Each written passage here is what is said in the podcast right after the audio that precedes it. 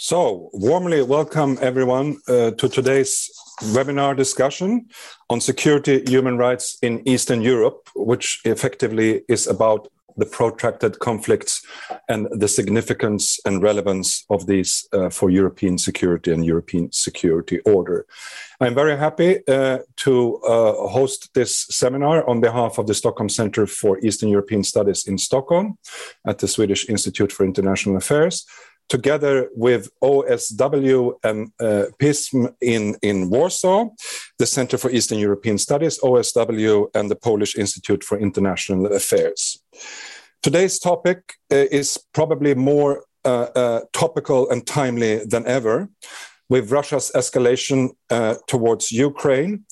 Uh, uh, ongoing and, and, and, and, one of the largest security crises in European uh, security for quite some years. And also, as we have seen, um, um, yet another um, manifestation or expression or formulation of the Russian demands or red lines as they were uh, expressed by the Russian Ministry of Foreign Affairs last week. This is a project which has been running uh, over a year and has been a flagship project of the Swedish it's the Stockholm Center for Eastern European Studies, uh, with all in all nine reports and a tenth summary report, which will be introduced by my colleague John Zachau uh, uh, later on uh, today. And I would like to especially thank uh, Dr. Andreas Umland and Dr. Martin Kragh, who are the initiators of this report series and this project, which actually uh, started and was initialized even before Stockholm Center of Eastern European Studies was uh, established. And uh, there's also, uh, we will discuss many uh, aspects of this and not focus particularly on the ongoing Russian Ukrainian crisis, as interesting and relevant as it is, but try to put this in the larger political perspective uh, uh, and, and what this uh, means together with the other conflicts. Uh, since these conflicts are uh, all in one way or another related to OSCE and OSCE is involved in them, there is also uh, a, a, indirect connection to the, to the outgoing Swedish OSCE chairpersonship and the incoming Polish OSCE personship. So therefore, it's very good to have this bridge today between the sort of Swedish analytical expertise community and our Polish colleagues at the at the OSW and uh, PISM here today. Uh, there are many interesting uh, aspects of this, um, and I think we all realize now that these conflicts are not some um, obscure regional, local, ethnic conflicts which are of no greater concern to the rest of Europe and the transatlantic uh, community.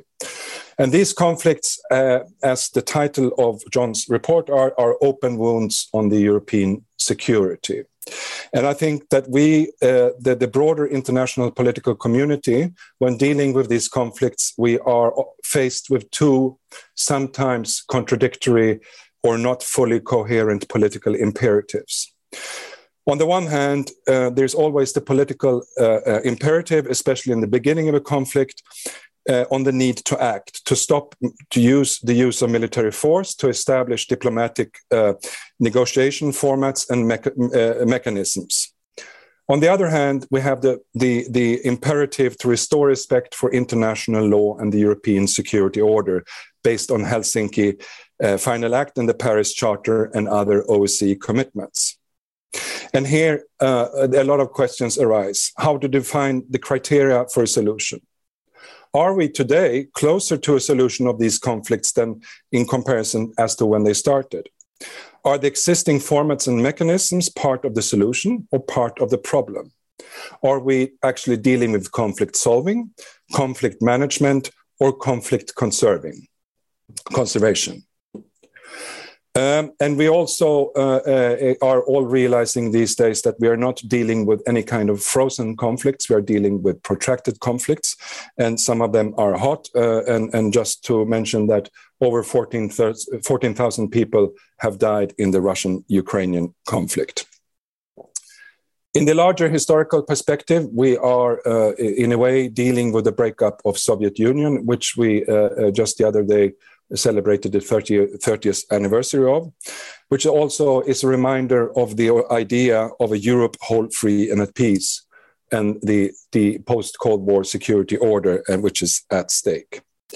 There are also many other aspects of this human rights violations, humanitarian uh, uh, uh, tragedies, and so forth. And we also see uh, uh, the relation to the OSCE uh, com comprehensive concept of security, how respect for human rights, democracy, and rule of law, on the one hand within countries, and, and, and security between states uh, are interrelated. There is a connection between internal repression and external uh, uh, regression. And often the big debate is on how do we define these conflicts, who are the conflict parties, uh, what is the real conflict about? Is it about territorial control or is it about political control of Russia's uh, uh, neighbors to establish a sphere of influence? There are many questions uh, and also related to, as I said, to the format and mechanisms that we will highlight to, in today's uh, uh, discussion. First, Dr. Andreas Umland will make some introductory remarks to this report series and this project. And then John Zachau, uh, uh, also at the Stockholm Center of uh, uh, uh Eastern European Studies, will uh, present the main, fi main, findings of his summary report of the other nine reports in this report series. And then I'm very glad to introduce our discussants. Uh, cooperation partners, uh, Anna Maria, uh, Anna Maria Dyner from from um, the Polish Institute for for International Affairs, uh, where she is an analyst at the International Security Program, followed by Marek Menkiszak, head of the Russia department at the uh, Center for Eastern European Studies at OSW. Um, after that, uh, we will have a moderated uh, panel discussions between, among the panelists here uh, on to pick up on some of the uh, questions and, and um, uh, aspects they, they have brought up uh, in their introductory remarks. And then we will open up the floor for comments and uh, uh, questions from the audience. And for those of you who are attending this through Zoom, please use the Q&A function in the bottom bar of your Zoom screen. And those of you who are watching this uh, via uh, live stream through Facebook, Uh, uh, please send your questions uh, uh on, on, the comment function and they will be forwarded to me. We have 90 minutes for this discussion today. The reports can be found and downloaded at the UI homepage. Uh, uh, for instance, uh, through the same address where you registered or, or found information about today's webinar. and uh, I also mentioned that of these nine reports in the series, we're still waiting for the publications on, on the ninth one, which is about uh, international law and especially international humanitarian law and the uh, and its applicability to the protracted conflicts, and also how to deal with accountability uh, uh, uh, in relationship to to um, international law. With these words, uh, I would like to hand over the word to Dr. Andreas Umland. Please, Andreas. Thank you, Fredrik. Um, security and human rights are perhaps the preeminent topics in today Eastern Europe and especially in what one could call the geopolitical gray zone between uh, the Russian Federation and the European Union. And um, this project has been our flagship pro uh, project because um, we are dealing here with uh, eventually what I would think at least as the most important uh, manifestation of these issues in um, post-Soviet Eastern Europe, uh, these protracted conflicts. This is not, of course, the only. Uh, these are not the only uh, topics that fall under the heading of security and human rights. We had, for instance, also uh, a report on um, Russia's engagement in Afghanistan or on the future of the Eastern Partnership Program or we had a webinar with Vladimir Milov from Vilnius and Anastasia Sergeyeva uh, from Warsaw um, uh, during the last year um, at our um, at our center. But um, in a way, uh, this uh, particular subtopic, one could say, the protracted conflicts, they are really uh, the main um, issue here. And the last days or last weeks. Uh, um, and the events on the Russian-Ukrainian border, and also on, around Ukraine, in Ukraine, they are sort of illustrating um, this uh, just once more. Uh, of course, uh, one could also argue that um, uh, these uh, conflicts they are also uh, just expressions of deeper issues, if you like, in the domestic affairs of the involved countries, especially of of Russia. Um, there's a good argument to be made for this, and um, the webinar we had with Vladimir Milov and Anastasia Sergeyeva made that um, uh, uh, illustrated that well. But still, the uh, the conflict now with Ukraine, especially, they um, these are the main manifestations of these uh, issues, these unsolved issues in Eastern Europe. Um, that's why we designed here uh, a series of 10 reports uh, consisting of three blocks. Um, the first block on Ukraine, the second on the other um, unsolved conflicts in Georgia, Azerbaijan, and Moldova, and then a third block about the generic issues that are common to um, all of these protected uh, conflicts. And we were able to um, to recruit for these uh, reports um, a number of, I would say, leading uh, experts on the uh, respective issues. Uh, I will I will name them then in a minute, and thereby, thereby to create a snapshot over the last year uh, of these um, of the situation with with these conflict, conflicts, both from a regional studies perspective, but also from a sort of disciplinary pr- perspective, from, for instance, international law.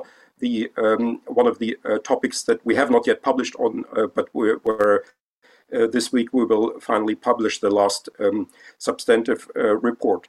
So um, these um, nine uh, reports, and then the tenth one by John Zachau, which summarized it, dealt first with um, the first three of them with Ukraine as the most uh, sort of salient, perhaps, of these protected conflicts. We had first uh, a report by Halya Coynash from the Kharkiv uh, human rights protection group on uh, human rights issues in the uh, two um, uh, occupied in, in the occupied territories of the Donbas, the two so-called People's Republics there, and uh, the various issues that people living there um, and passing the contact line there are are facing.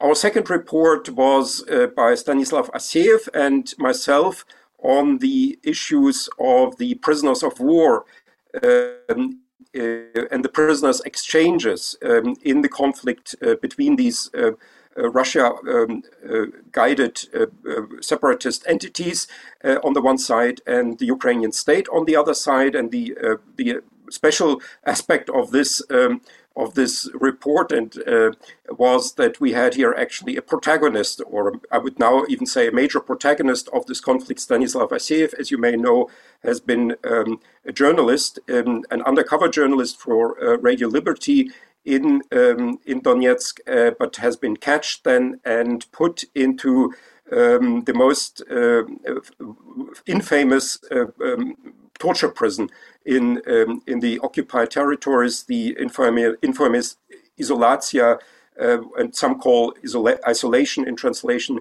um, uh, concentration camp, as some, as some people say, because uh, there is systematic uh, torture there uh, happening, and this has been also uh, described in this. Um, this report, and Stanislav Aseev, I forgot to say, is now a, a link to the Ukrainian Institute for the Future. The third report was on the special monitoring mission, in, um, of the OSCE in, in Ukraine, which is of course mainly working in uh, on, in the Donbas. Uh, this was also worth a, a, separate report because this is a unique so far operation of the OSCE, and there are many lessons to be learned from it.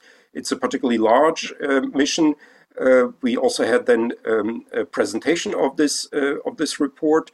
Uh, we then had um, a report on the longest conflict in of those that we have analyzed here by Victoria Roșca from the Foreign Policy Association of Moldova on the Transnistrian um, conflict. Uh, uh, a very detailed and uh, report on this already more than or 30 year, almost 30 year old, old conflict that is in a way one could argue the paradigmatic case and where basically already um, Russia uh, was exercising uh, long before Putin came, came, to power some of the practical, uh, some of the practices that later then we learned um, in the course of the other conflicts. Um, uh, the uh, fifth report in, in my counting here uh, was by Diana Janse from the Free World um, uh, Forum uh, in, in Sweden on the, the two conflicts in Georgia around Abkhazia and the Tskhinvali region, better known as South Ossetia. The sixth report was by Stefan Meister from the German Council on Foreign Relations on the Karabakh uh, conflict. Uh, we also had on these uh, two reports, or on the last three reports, we then had webinars. Um, the seventh report was by John Zachau on the um, instrumentalization of the conflicts um, uh, by Russia uh, for uh, larger purposes that Russia has in the post Soviet space and even beyond.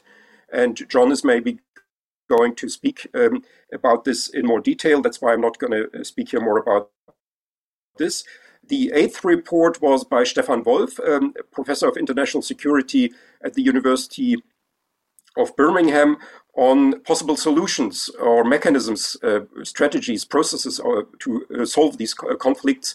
And here, of course, the, the main focus of this very detailed report a very competent report was on international organizations and in particular the formats under uh, the auspices of the OSZE. And the uh, already mentioned uh, final substantive report well, is uh, forthcoming on the international law and accountability in relation to the protected conflicts um, to be authored by Marika Eriksson and uh, Isak Malm from the Swedish Defense University. This will come out uh, this week. And then, uh, in a way, we are today also re- re- presenting John Zachau's uh, final report. Um, on this uh, series uh, about uh, which John will uh, speak in a minute. I may also uh, mention that not only these these uh, excellent authors were we were able to recruit for these reports, but also some prominent commentators in the webinars that we um, conducted and that are available on the UI um, video um, YouTube site. For instance, Ver- Veronika Bard, a prominent Swedish um, diplomat, William Hill, a former uh, US diplomat who is now at the Kennan Institute in, uh, in Washington, Vladimir Socor from the Jamestown Foundation, whom I'm sure you all know, and Svante Cornell for the uh, Institute for Security um, and Democracy and Policy, uh, who was commenting uh, on, on the Caucasus. Um, uh, and I may also already announce now that uh, we will going to publish this uh, snapshot in its entirety as a book. We have already um, concluded a contract with ibidem Press. Uh, this is not an academic book. The whole, uh, strictly speaking, many of the uh, contributors and commentators were academics, and certainly uh, it it fulfills certain academic standards. But our purpose here was not so much to make a, a, research contribution in an academic sense, but rather to to paint a broad picture for policymakers, for for journalists, for a larger larger audience. And this book is then also going to be um, designed uh, is also designed for a larger audience. And I may also say that we are, of course, very very uh, happy to have here now two more commentators on this project um, with Anna Maria and Marek, uh, who will also um, comment on on this. And maybe with that, I conclude and um, uh, give over to Fredrik or to John directly for um, for these sort of conclusions from our project. Uh, thank you very much, uh, uh, Andreas. And, and, and, and now over to you, John. Uh, and as Andreas said, uh, uh, the idea of this was to highlight the sort of the policy relevance of these questions, which are far from academic, they are very real and here, uh, uh, here and now, and, and a real and present danger to the European security, uh, as we all know, and the implication for the European security order, um, which John will speak about in, in, in a couple of seconds here. And we've also made sure that all the reports also include policy recommendations to, to various audience, which uh, might be interesting to follow up on. Please, John, what are your main findings and conclusions? Thank you so much, Fredrik.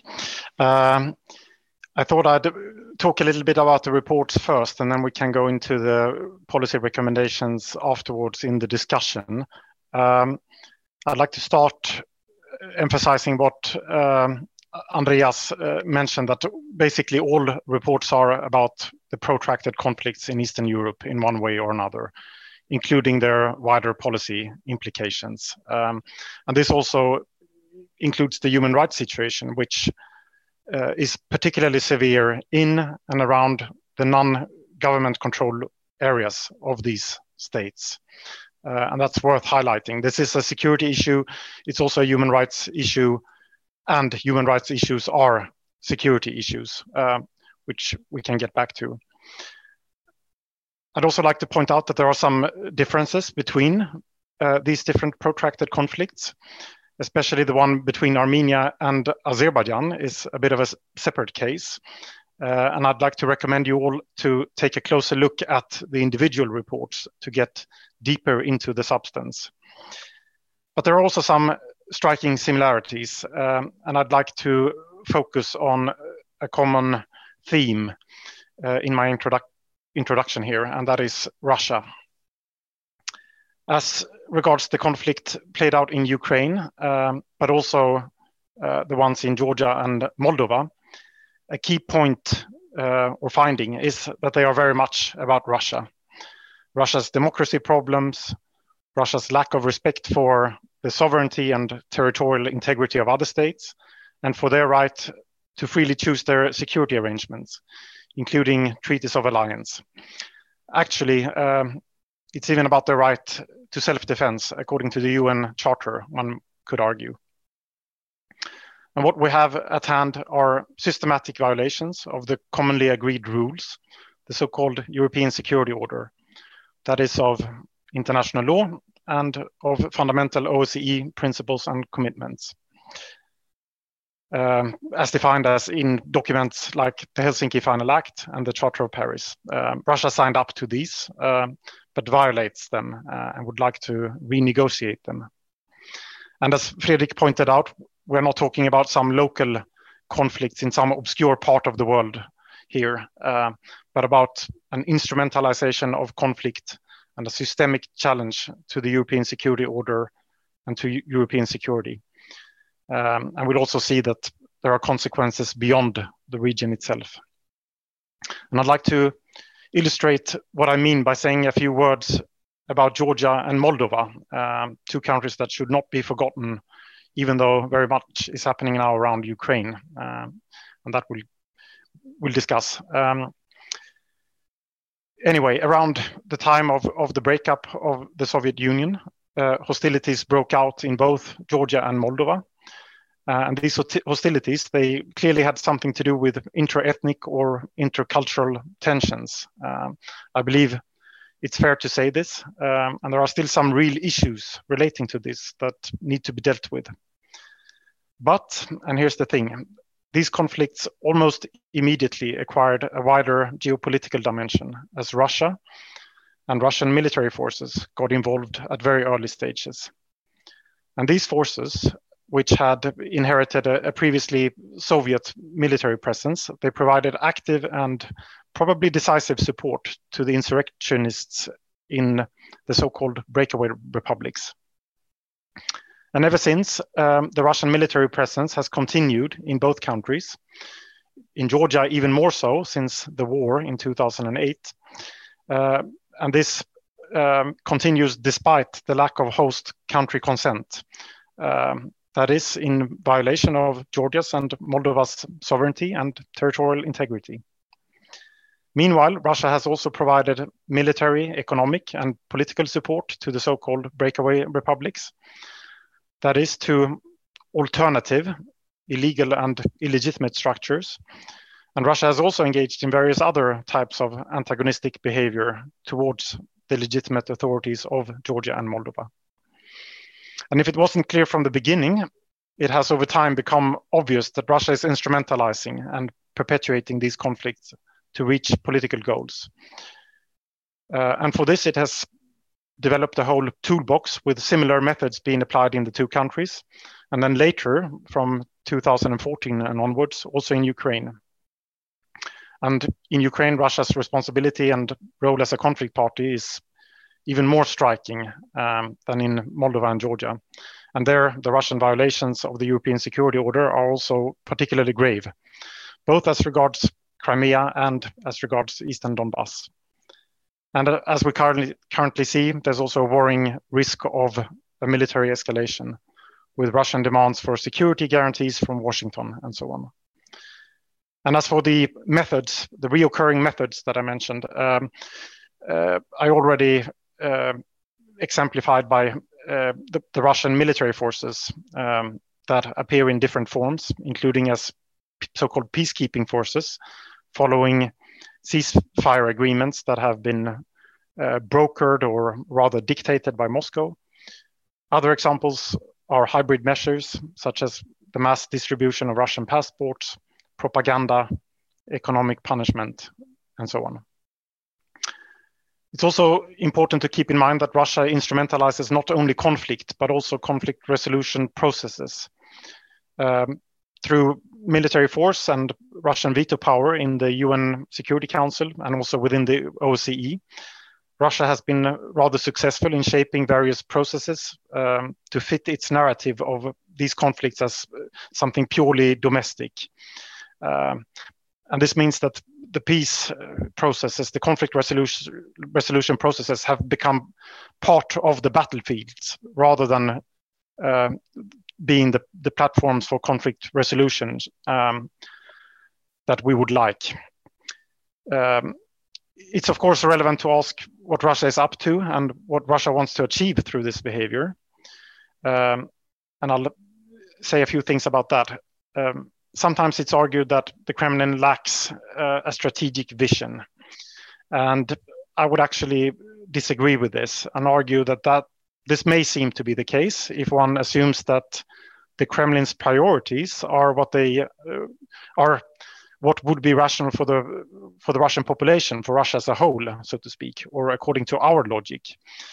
But if one looks at private rather than public interests, and if one takes the perspective of the Kremlin and its current inhabitants, and if one looks at their rhetoric and actions, then they clearly have um, another logic with both strategic objectives and a strategic vision.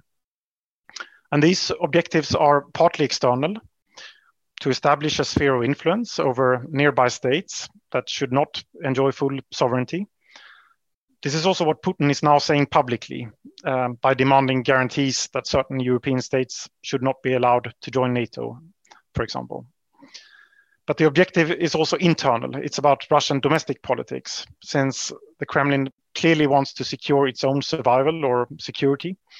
It wants to prevent what it sees as a virus of democracy, human rights, and the rule of law, including the possibility of so called color revolutions, uh, which is something that the Kremlin sees as existential threats. And in this context, it's important to remember that Russia's external aggression uh, towards other states, it's paired with increasingly harsh repression within Russia. One may look at the actions taken against Navalny and his organization. Uh, one could also look at uh, what's going on uh, with Memorial uh, at the moment, um, and so on. And this important link between conditions within states and security between them is also exactly what the OSCE's comprehensive security system is, is all about. Uh, and ultimately, what this amounts to is a Russian desire to renegotiate uh, the normative European security order. Um, Moscow has signaled this several times. Uh, President Medvedev had a, a so-called European security treaty proposal what Putin is doing now is the same thing. And uh, I'll just say that uh, at the end now, accepting this either de jure, formally, uh, or only, so to speak, only de facto, implicitly by being silent or uh, reaching some sort of tacit understanding, uh, that would be contrary to what we have previously agreed. And I would argue it would also be very unlikely to bring stability. We need to keep our eye on the ball. Um, that is restoring respect for the established rules. That must be the criterion. Let's not forget about accountability. And uh, let's be very careful with concessions regarding these rules. Um, first, uh, these would not necessarily be accepted by everyone in the affected states. Second, the Russian hunger would probably not be satisfied through any such compromises. If anything, it, the appetite may just be whetted, um, since the Kremlin would feel that its transgressions uh, are paying off. And third, um, Russia's antagonistic behavior would probably continue anyway, since, since this is also about ideas and Russian domestic politics. Um, as I mentioned, open democratic societies with respect for human rights, the rule of law, and so on. Even things like gender equality, equity, um, and sexual freedom, these things are also seen by the Kremlin as threats. Um, not only because of what these societies, open societies, do, but also for what they represent. Um, and fourth, and, and my last point, uh, the risk for instability elsewhere would probably also increase. Um, these ongoing violations, they are matter, matters not just for the countries directly concerned, but also for the rules-based international order in general. Um, whatever Russia gets away with in Europe, other states may try elsewhere. Thank you.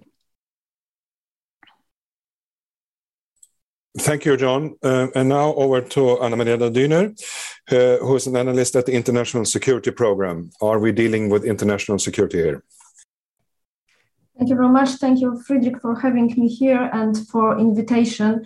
Uh, and thank you, Andreas and John, for a brilliant presentation and for all project because it's extremely important, uh, not only for our part of Europe, but all, I think that uh, also especially for our Western partners who are not, uh, maybe another way, who are lucky not to have uh, a common border with, uh, with Russia and they don't have to tackle with um, such kind of stories in everyday life. So, uh, first of all, thank you very much for uh, paying attention to all of those um, protracted um, conflicts, and especially that you uh, stress that all of them are backed by Russia because Russia has plenty of its own interests um, in maintaining those kinds of, uh, of conflicts.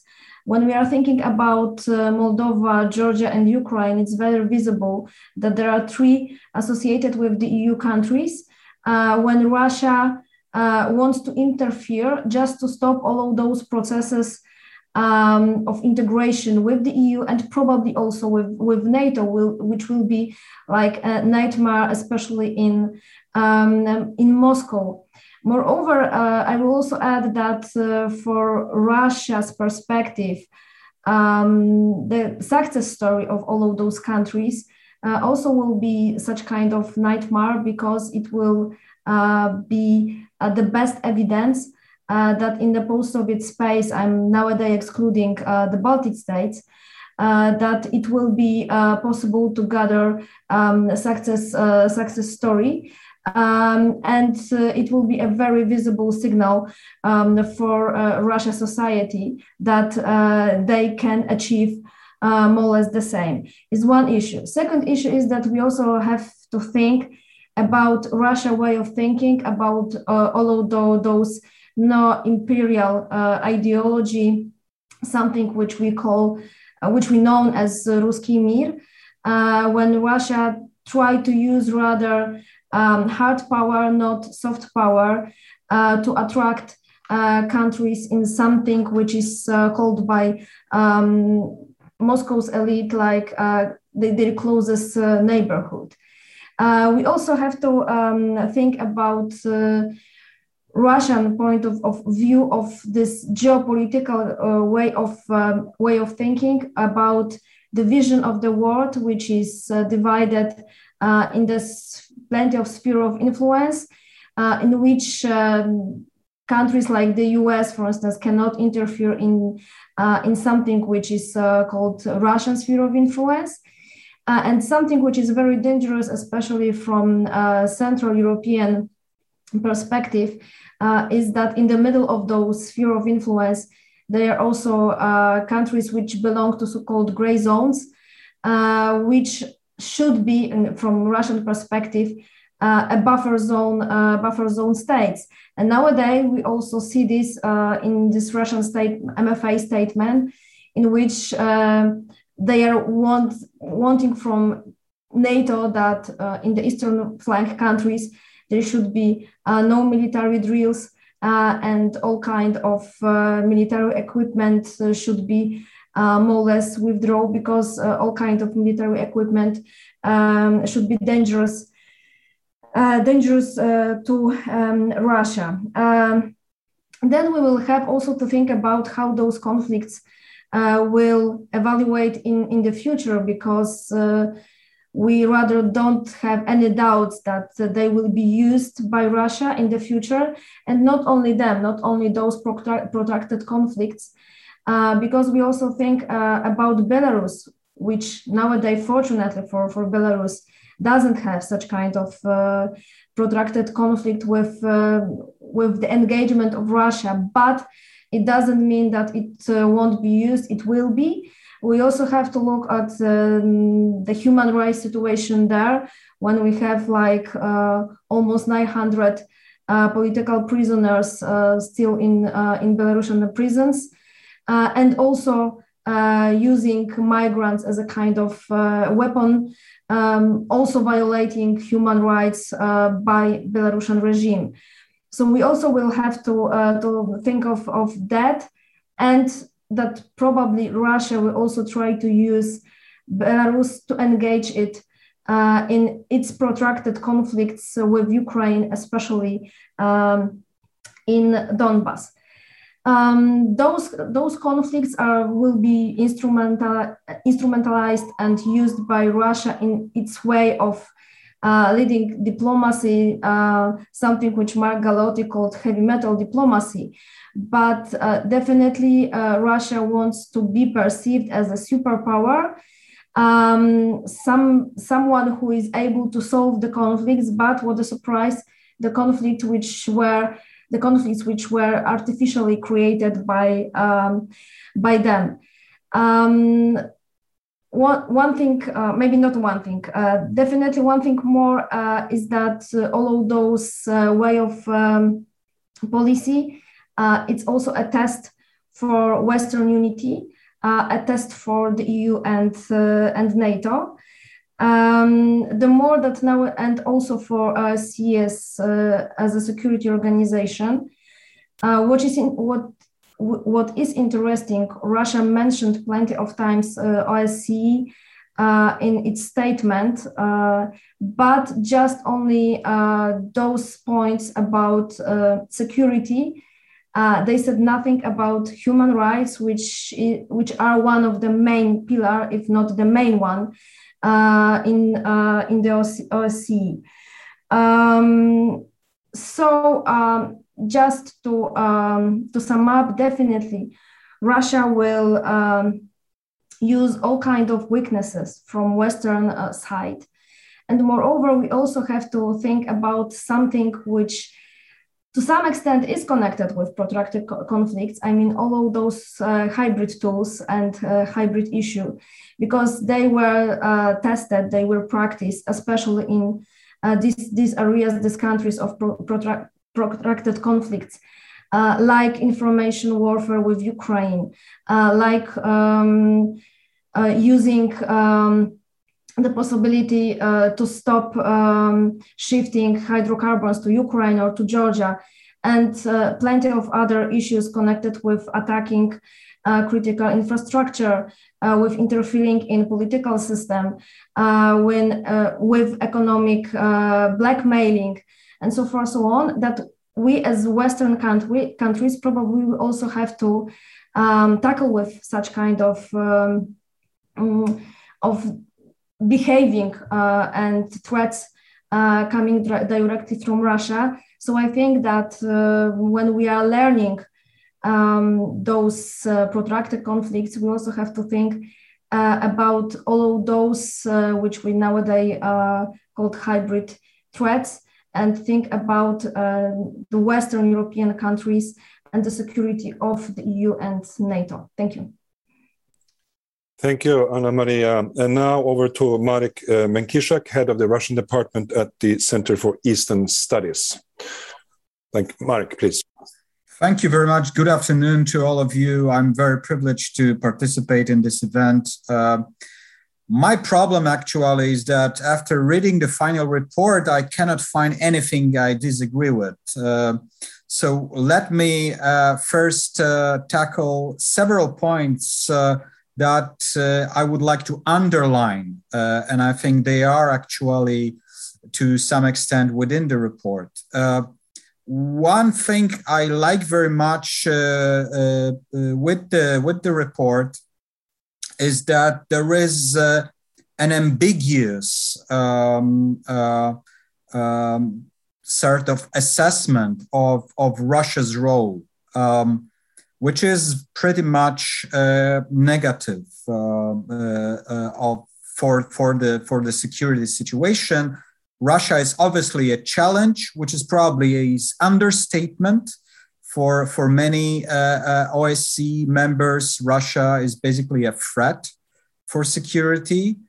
Uh, and it is very important to stress that there is no symmetry here because it's quite often that we uh, approaching this with some artificial symmetries, basically blaming two sides, Russia and the West, actually conflicting with each other, um, and actually, uh, and that that we also we need to uh, to respond uh, to that by uh, uh, compromises on, on, on both sides.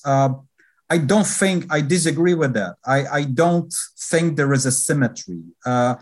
Uh, the, what Russia has done uh, to uh, European security for the couple of last couple of years cannot be matched by any uh, Western policies, any NATO policies, any EU policies, and any policies of, of Russia's neighbors.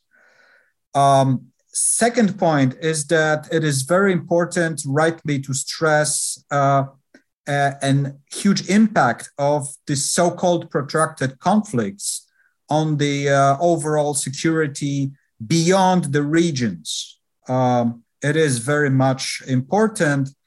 Uh, so we cannot and we shouldn't actually think uh, that it is possible to compartmentalize relations uh, with Russia uh, actually without any uh, uh, any uh, need to to find solutions to those protracted conflict. It is not possible to bypass them basically in relations with Russia. Uh, the third point uh, is that it is very rightly and importantly to stress the interlink between uh, uh Russia's foreign security policy and Russia's internal developments. These are closely interlinked. Uh, and the fact that Russia as a state is increasingly authoritarian, it's actually morphing itself into a, a, a strong dictatorship um, with some totalitarian ambitions actually very strongly um, uh, uh, increases the, the aggressive nature of Russia's foreign security policy.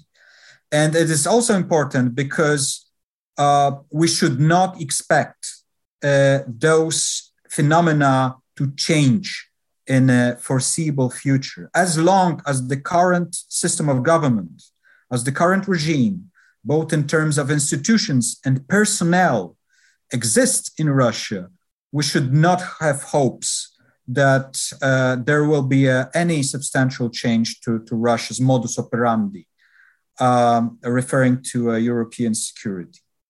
Another uh, important element is that um, that we should, uh, in responding to the Russians' challenge, uh, we should uh, tackle the basics, return to the basics, to the basic principles. Uh, and we should not allow actually to think uh, that uh, certain demands which are posed by Russia, which are in, in which are in direct contravene to basic principles of the OSCE uh, are legitimate because there is a certain tendency that, well, we should discuss the, the, the Russian demands, would, however they are, uh, uh, just automatically. Uh, I don't think so. Um, uh, it is the question of uh, legitimacy of, of certain Russian demands.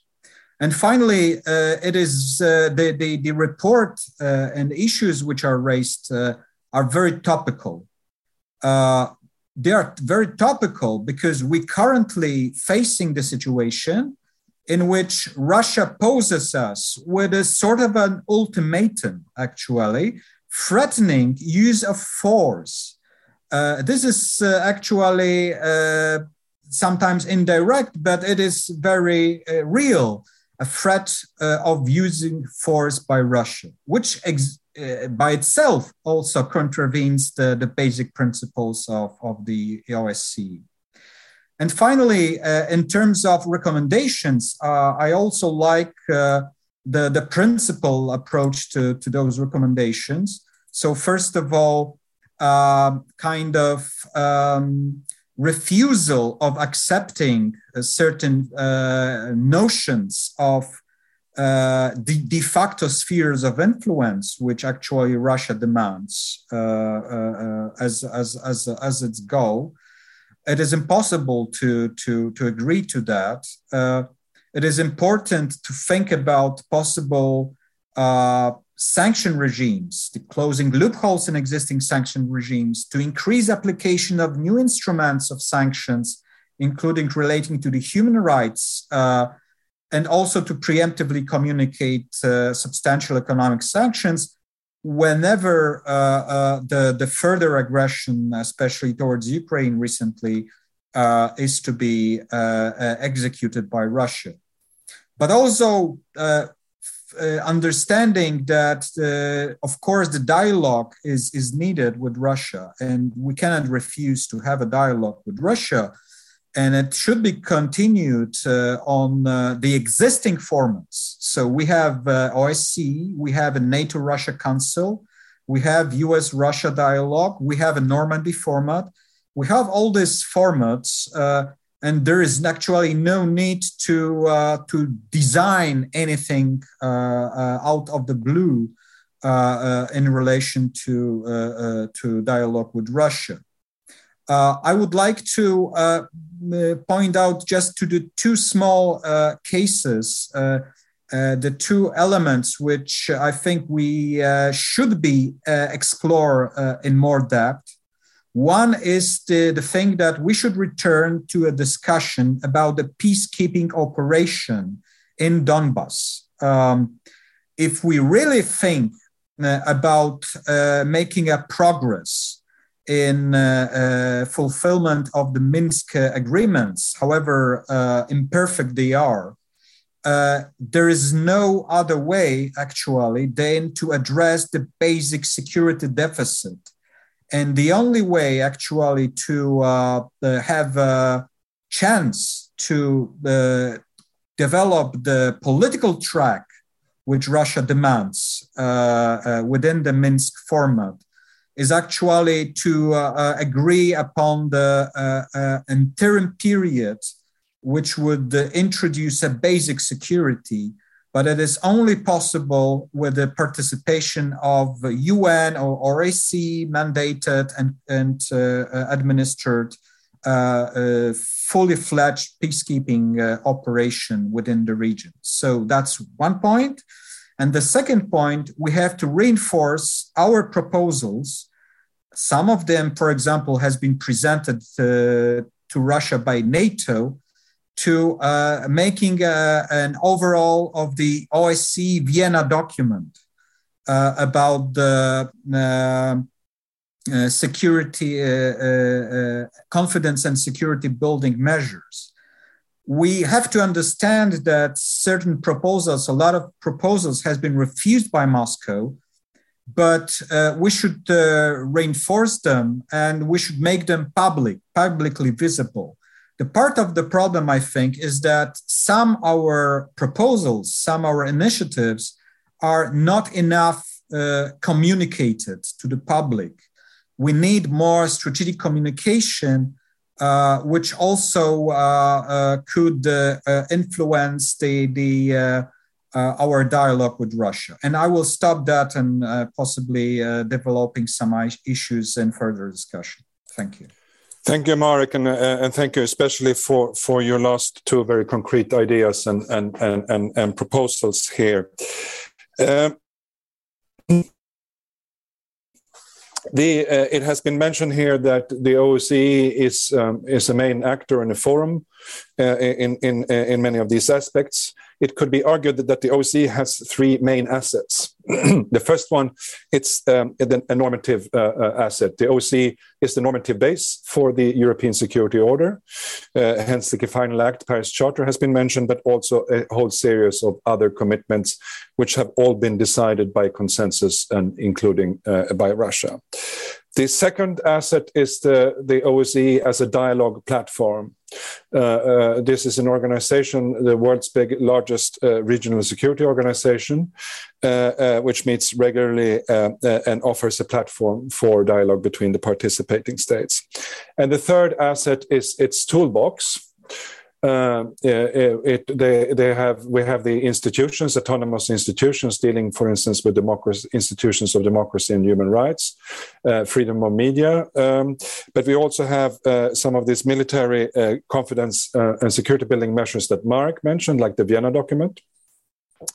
And it can also be noted that the Vienna document, which should allow uh, observation by, by foreign military observers uh, when there is military exercises activities exceeding 13,000 uh, uh, uh, uh men defined in a, social, in, in, in, a certain way should be allowed. No Russian military exercises so far has been organized or communicated in such a way that they have been observed under the, the, the, the Vienna document. but my question here is there how do we deal with this situation here uh, uh, when OSCE is in charge uh, of, of, of, of, these conflicts and the, and the conflict uh, negotiations and, and, and, and, and um, uh, the mechanisms and the formats? Uh, but it's also here the aggressor and the violator, and how we do we deal with this in a consensus based organization? Is there tensions between the normative value of the OSCE? Upholding uh, these principles and commitments and the uh, pragmatic need to act, uh, to have a special monitoring mission, uh, or to have dialogue, and and and if so, how do we deal with this? How do we strike a balance uh, uh, um, between these, between dialogue and accountability, um, as it were? any thoughts on that?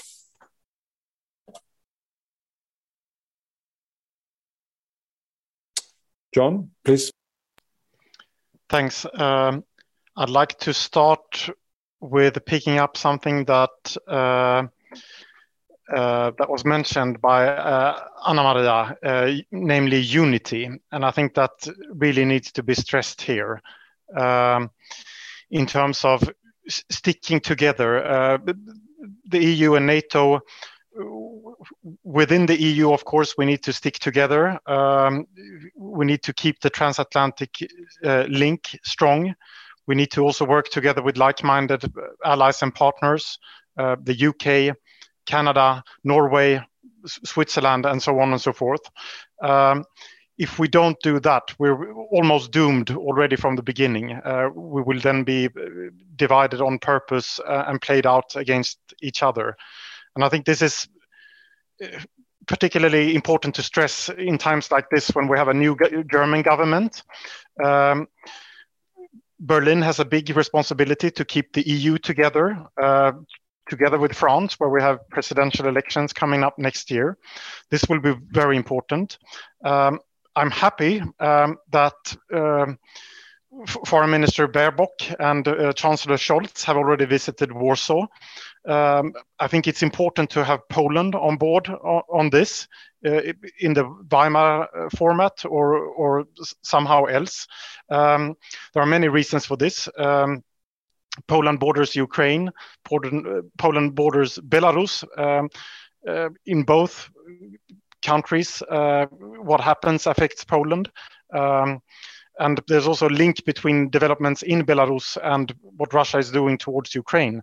And then, of course, next year Poland will be uh, chairing the OSCE. So there are all kinds of reasons to keep uh, Poland on board. Um, and I'd like to see more of that in the transatlantic dimension as well. actually. Um, we've seen in the last few days and week uh, weeks sort of coordination between Washington and European cities. I think uh, there are many reasons. The ones I just mentioned that that Warsaw should have been included there as well. Uh, the EU as well. Uh, I think would would have been appropriate. I hope we will see that uh, going ahead. Um, and then, of course, unity also with the affected countries. Um, nothing about them without them, it's sometimes said. Uh, and of course, everything needs to be very closely coordinated with Kiev, Tbilisi, uh, Chisinau, and so on.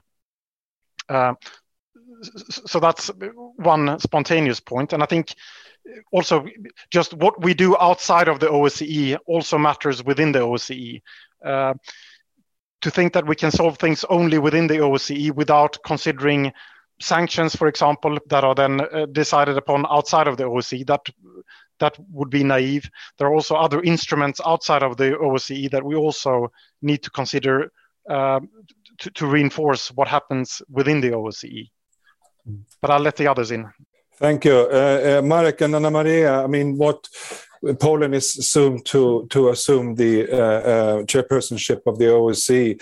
What what are the recommendations that you would give in, in Warsaw to your government and your foreign ministry on this? And what what, what is the room for maneuver for for an OSCE uh, um, uh, chairpersonship?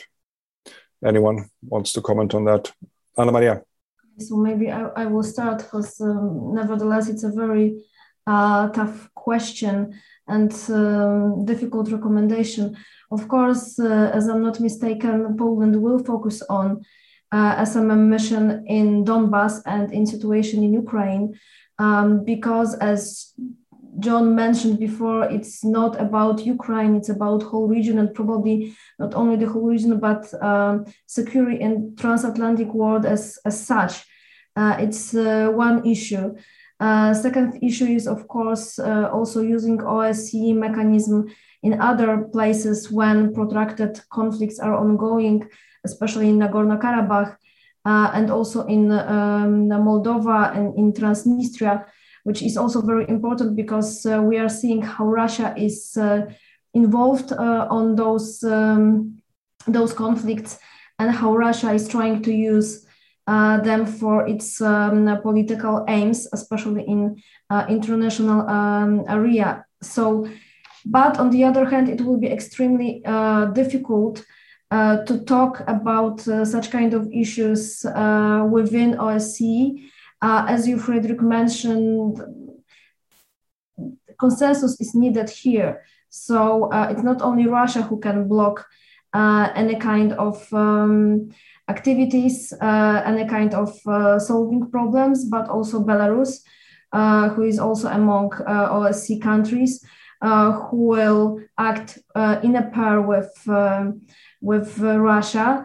We also have to um, think about cooperation with other OSCE countries, like, for instance, Kazakhstan, which wasn't mentioned and which has its own interest and um, to be very honest uh, not uh, in 100% um, connected with uh, russian aims. Um, so uh, very difficult uh, very difficult um, year that uh, it's among us with plenty of um, with plenty of um, how to say traps. But also, I think that Marek was totally right that we have to speak more publicly, publicly about all of those proposals uh, connected with Vienna document, which is last uh, in which Russia is officially engaged because uh, Russia withdrew uh, its engagement from uh, Open Sky Treaty and um, um CFE Treaty, uh, which um, which deteriorates the security instruments uh, in, uh, in the past.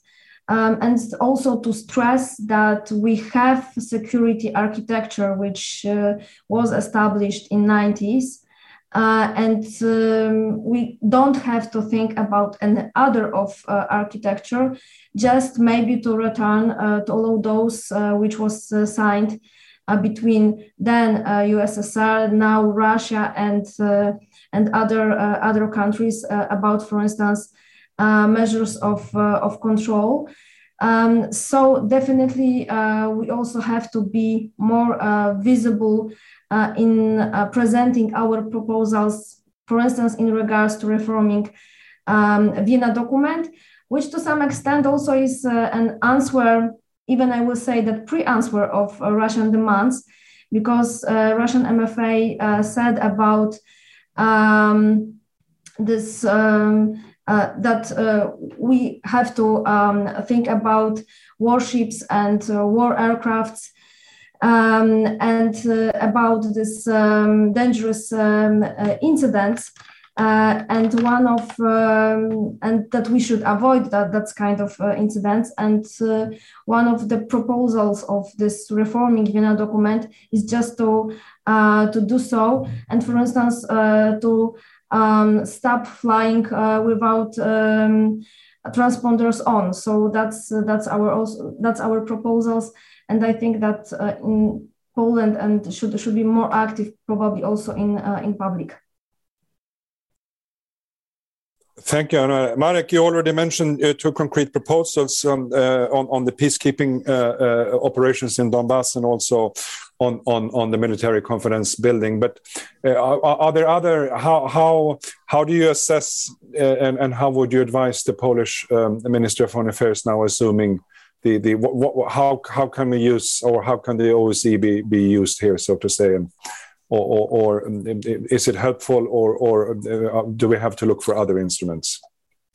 Well, uh, I would advise certainly that uh, we should keep our uh, uh ambitions and hopes quite low uh, for obvious reasons.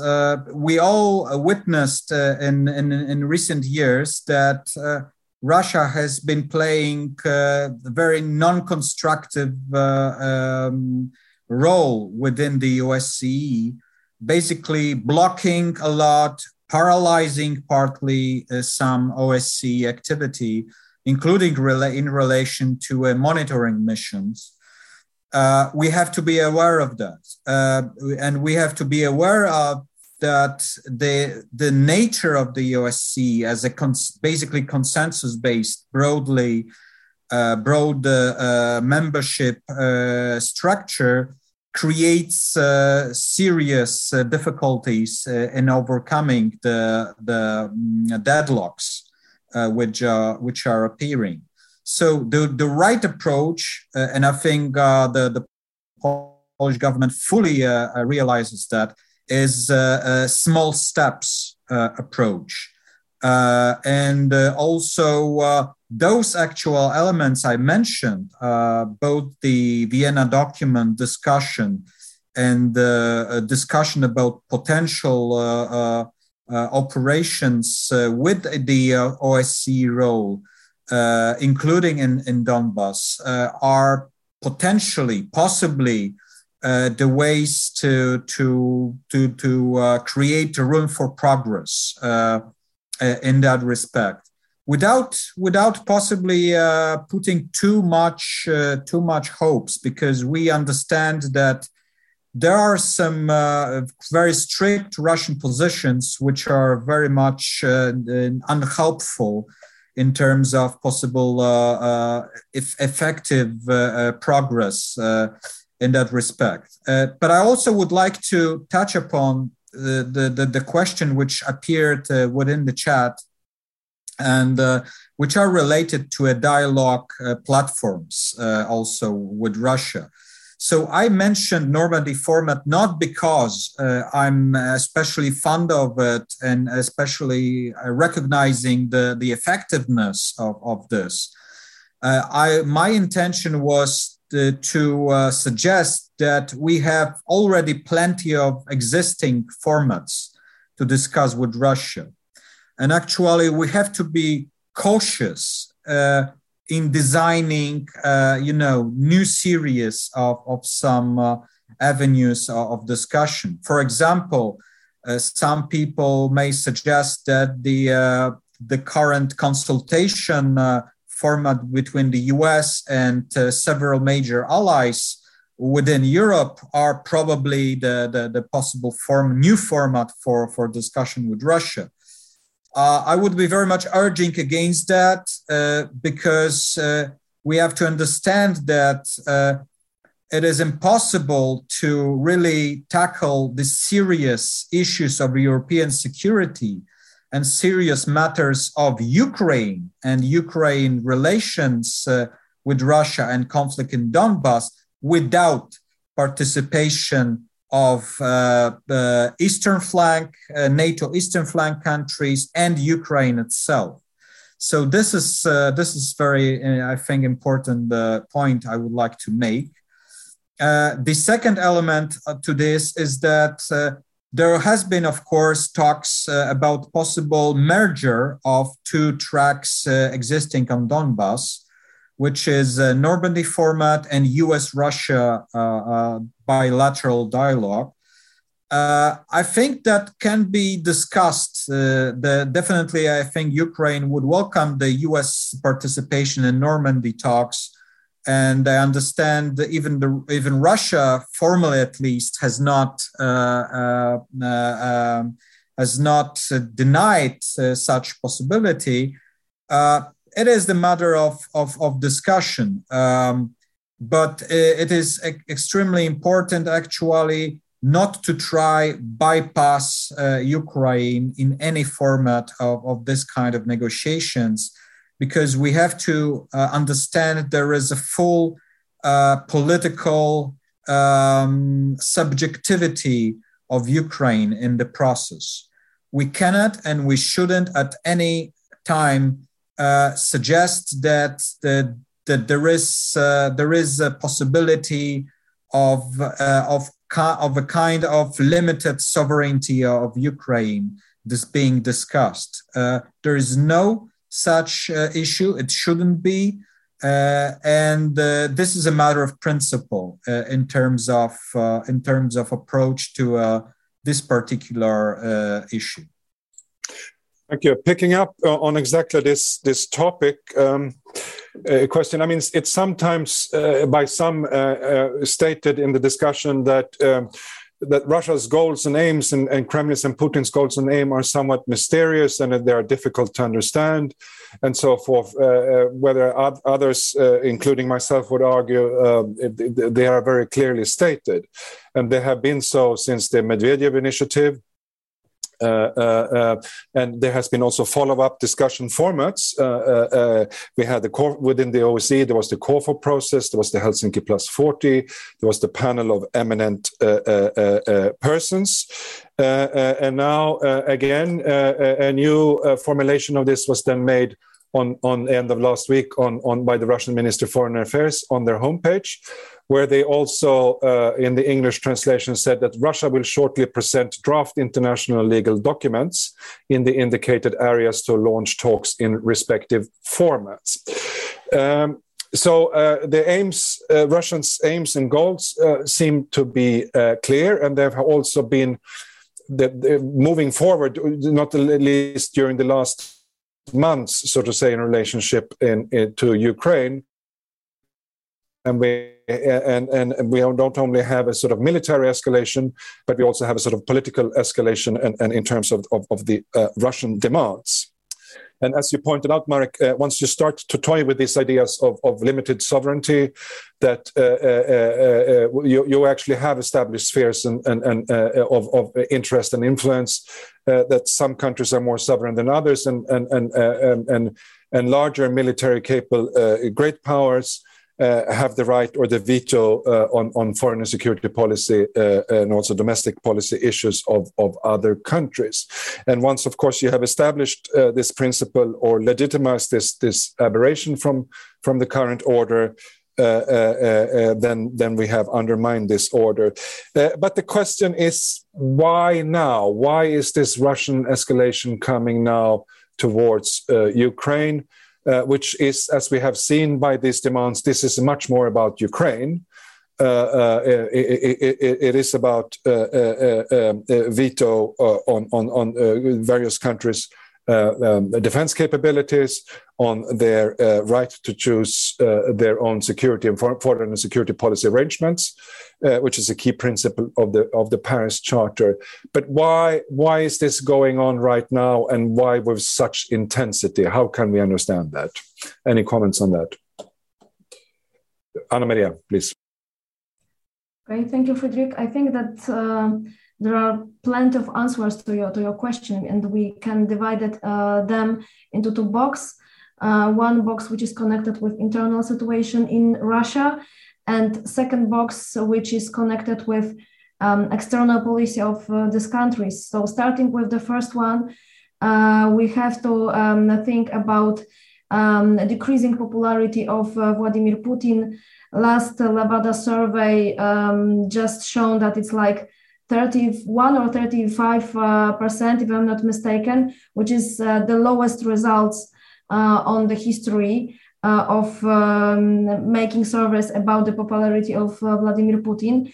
So, to some extent, Kremlin's elites are seeking um, any possibilities uh, to maybe not to grab um, the social popularity, uh, but uh, to um, focus um, uh, so society attention uh, to some to some other issue.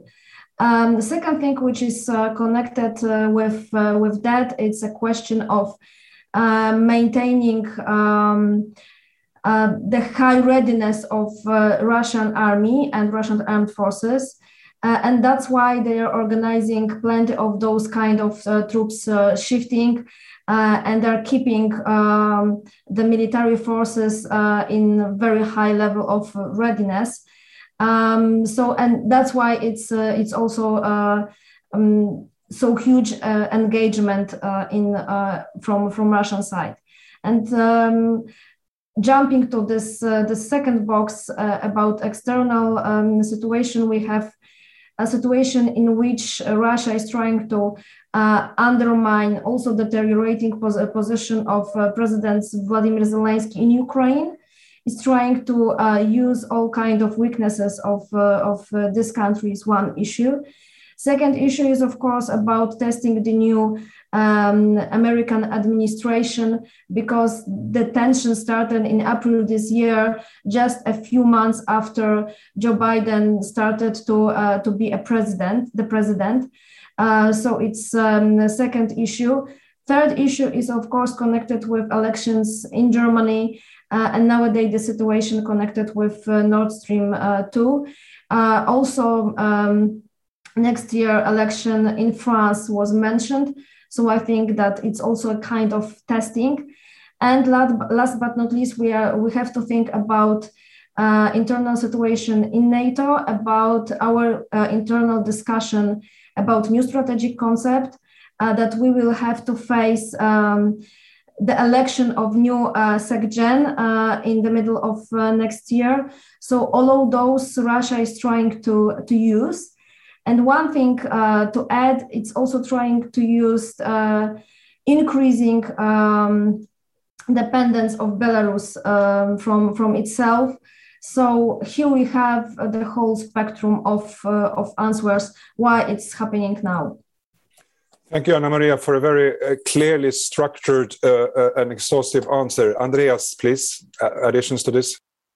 Yes, I want to just add to what Anna Maria said this uh, domestic um, uh, aspect. Uh, the frightening thing here is that uh, the last two large such escalations in 2008 and 2014 they both led then to a rise of Putin's popularity, to a rise of anti-Westernism, anti-Americanism, also to a um, to a lowering of the popularity, the traditionally high popularity of the European Union, and and the lessons that sort of Putin is learning from these earlier uh, armed conflicts is that it's good domestically, and it's also in terms of foreign policy not particularly problematic because after the 2008 Russian-Georgian war, we had actually um, uh, an improvement of the um, relations between Russia and the West. We had the reset policy of the US, we had the modernization uh, partnership, uh, first from Germany and then from the entire EU towards Russia. So in a way, you were actually you got a prize for the uh, transgression and for the non-fulfillment also of the so-called Sarkozy plan, the um, Russian-Georgian ceasefire agreement. And then there's also, I think, the inner Ukrainian factor in that until 2019, I guess Putin was waiting for a new president after the hawkish um, Poroshenko.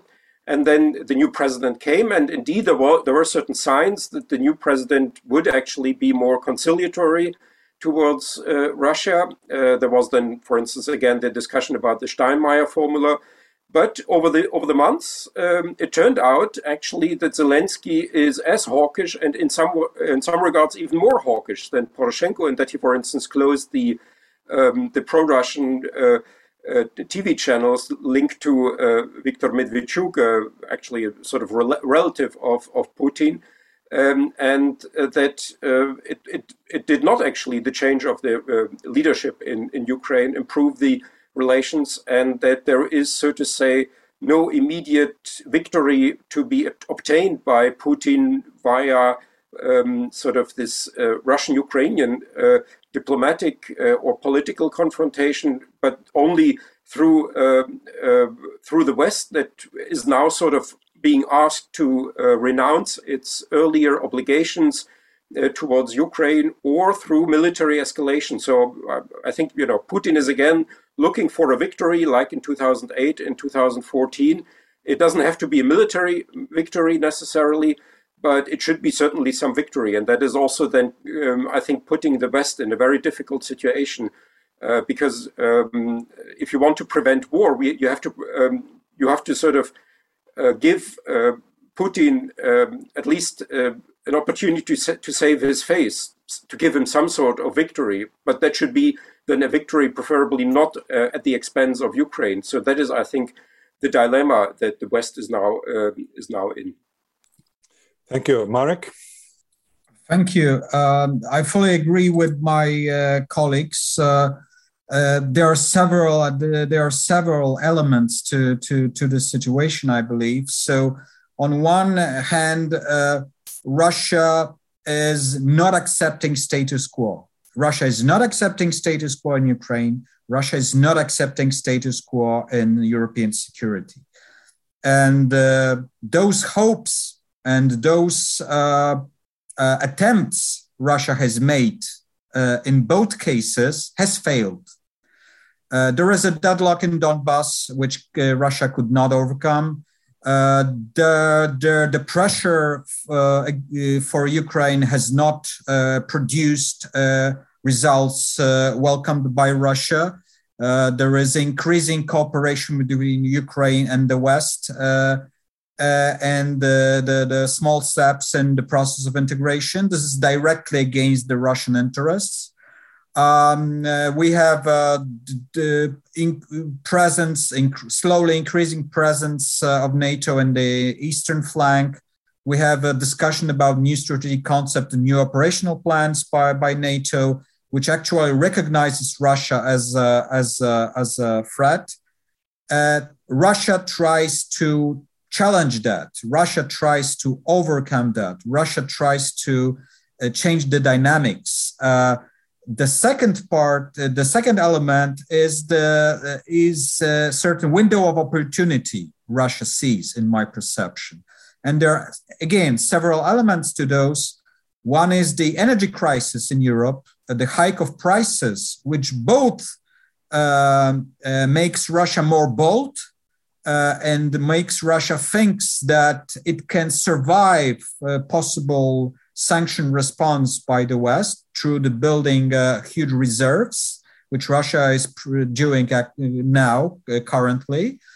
Uh, but also, it, uh, it, in Russian perception, this crisis makes more difficult, especially for Europe, to respond to, to, to the Russian challenge. And also, we have a pol- political dynamic, which is uh, very uh, interesting and which Russia very much monitors. So, the new government in Germany and uh, kind of perce- perceived uh, maybe relative weakness of, of, of Germany currently, presidential campaign in France, and last but not least, uh, new Biden administration increasingly focused on China uh, and uh, preoccupied with the, with the Asia Pacific. Uh, so, in, in that respect, I believe Russians uh, believe that there is this window of opportunity for them, and they have to act now. Uh, be, before it will be too late, before the situation uh, will be much more worse uh, for the Russian uh, interests. And before the, the long term trends will, will make Russia even more weaker than it is now.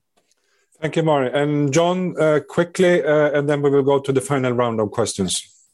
Yes, very shortly. I can't add any more reasons uh, than the others just said. That was very exhaustive. But I just wanted to stress how serious and worrying the Russian rhetoric is as well, uh, with Putin comparing the situation in eastern Donbass uh, to a genocide, which is a word that we also heard 2008 to justify the Russian military intervention in Georgia. Uh, who knows what the potential military goals would be uh, for Russia, but it can't be excluded that there are such as well, and that we will once again be taken by surprise. And I think linking this to Marek's idea of a, a peacekeeping operation, I mean, if there are such serious allegations uh, being put forward, uh, the response should be to um, demand free access for the special monitoring mission of the OSCE all uh, uh, all over Ukraine's territory, it could also justify a proper UN mandated peacekeeping operation that would also then have a mandate to cover the whole of the territory, not just some sort of reinforced uh, division of Eastern Donbass uh, from the rest of, of the country. Thank you. Thank you. We have slightly less than 10 minutes left of this webinar. Uh, we have uh, some more questions here from the audience, um, and, and one that Marek uh, partly touched upon from Olga Sokolova. Um, and it's uh, about the dialogue with Russia. Uh, how useful do you think the existing challenges are, Normandy formats, etc.? And looking at where Europe stands now, doesn't it look like continuous dialogue with Russia by means of existing challenge approaches is not really functioning? And uh, how can we evaluate the trustworthiness of the Russian go government as a negotiation party? Um, uh, uh, uh and also, uh, uh, since it has violated um, in, its promises and international agreements um, earlier, and and would this situation merit a tougher reaction from the EU? we have another question from Alessia Ponomarenko. Um, who is about uh, the uh, possibility, the legal legal ways uh, of recognizing the war in Donbass as an international armed conflict, with Russia as a belligerent party under international humanitarian law and that this would open up for for uh, uh, also better protection of of, of, of, of human rights and, and, humanitarian issues such as prisoners of war, investigate war crimes and so forth. Uh, uh and I can just uh, also say that our last report that will be published later on this week will exactly touch upon these issues, uh, the complicates com complexities of international law Uh, uh, uh, and so forth. And then we have a third question about the role. What can the role of civil society be in situations like this? And civil society is also having limited resources. What should the civil society focus on? And I suggest that with these questions and the previous questions we've had here, uh, that we now go for a final round of comments from our panelists. Uh, and you, you're feel free to uh, touch on any of these questions or any other of the points that were made in the discussion so far. And I suggest then that maybe we this time go in reverse order, uh, which means and that you would have approximately one minute each. Marek, what are your last words in this discussion? Thank you very much, Fredrik. Um, uh, I would not repeat what I've already said uh, in response to an issue of Normandy format. My point basically is that we should not try to reinvent the wheel.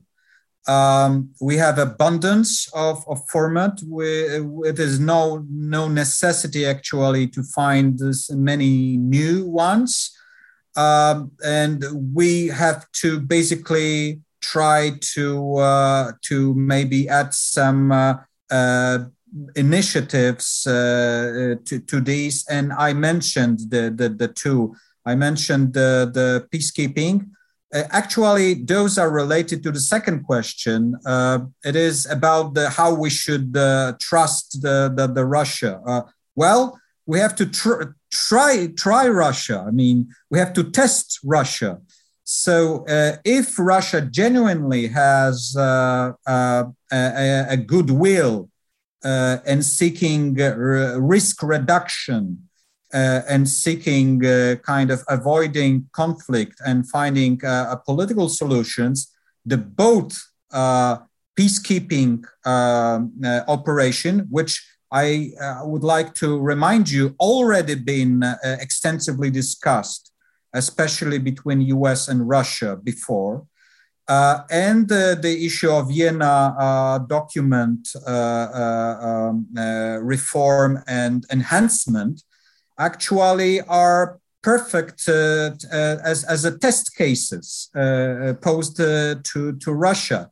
This is the way we first underline that we are constructive in our, in our approach. we are forthcoming and uh, actually we we are putting the ball on the on the Russia's court. Uh, it, it is for Russia actually to to prove that it is genuinely constructive in its approach. Thank you. Anna Maria, please. Okay, I'll try to be extremely short. So, starting with the question of international law, uh, nowadays definitely we have a problem with defining status between uh, peace and war. Uh, and we have problem uh, pro- such kind of problem with Ukraine because uh, it's Ukraine who should, as a first country, um, perceived uh, that it's in a state of war with uh, with Russia, which will change maybe not everything, but plenty of uh, issues over there. Because of plenty of political and also um, social reasons, the authorities in Kiev um, didn't do so.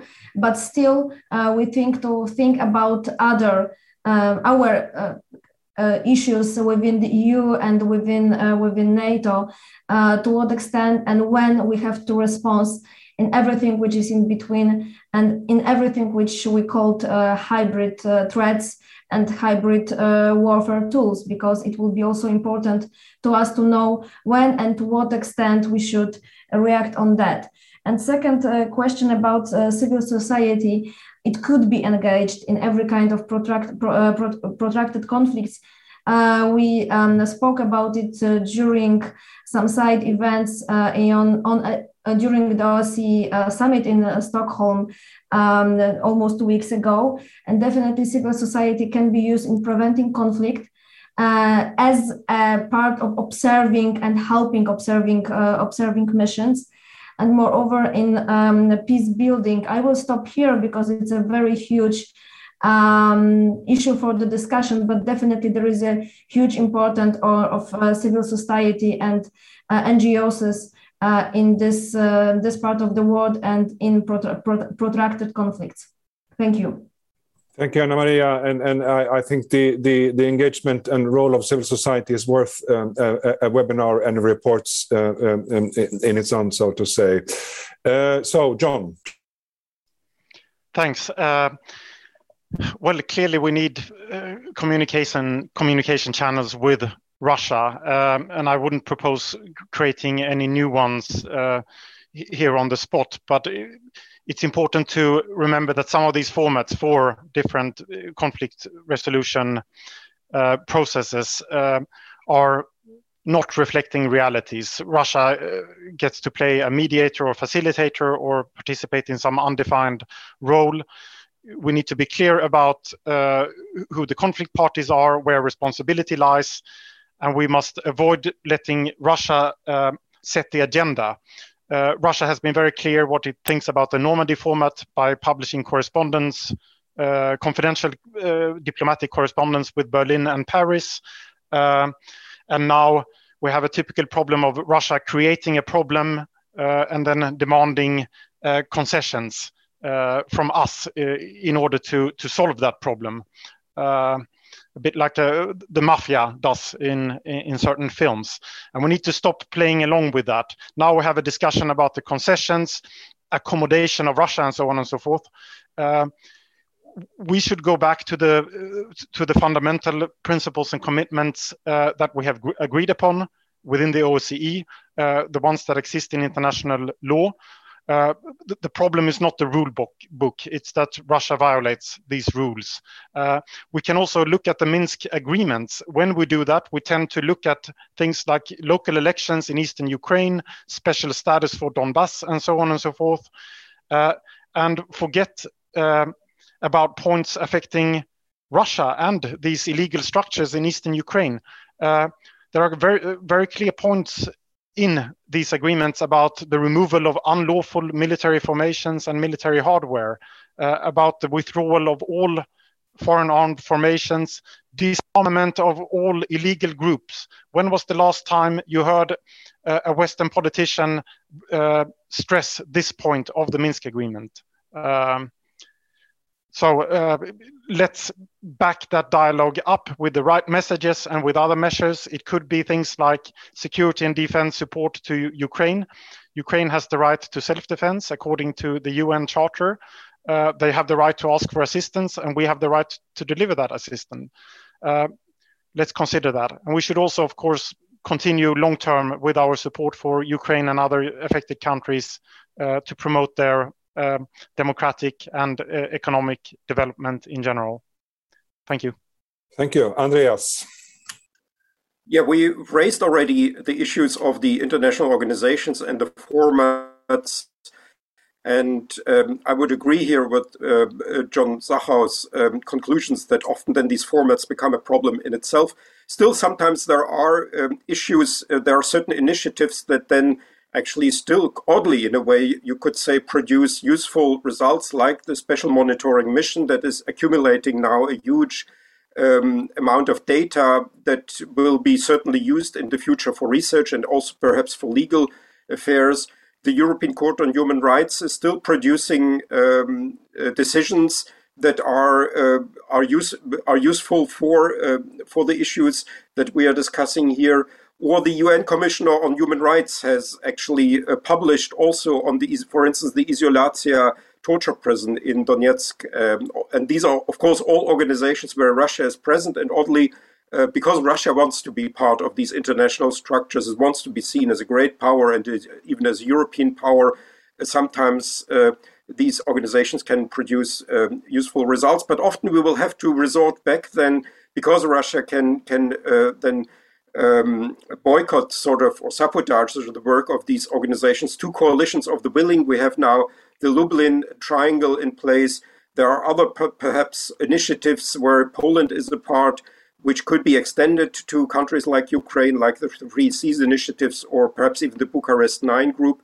And so we, we need to be here very flexible in terms of the organizations and formats and um, and initiatives that uh, that can be that can be used. And maybe in conclusion, I just want to mention Crimea. I think Crimea is is very important. Is the sort of looming issue behind here because I think the presidency of Putin, in his view, is very much uh, determined by the annexation of Crimea. Now it turns out that the sort of um, previous rule that imperial customary law goes before international law, as we saw with Transnistria Abkhazia, the Tskhinvali region, is not working out with Crimea. There's now the Crimea platform. The Western countries are not agreeing to this. We have the uh, each year we have a resolution of the UN on, on Crimea, and there are also problems with Crimea, like the freshwater supply.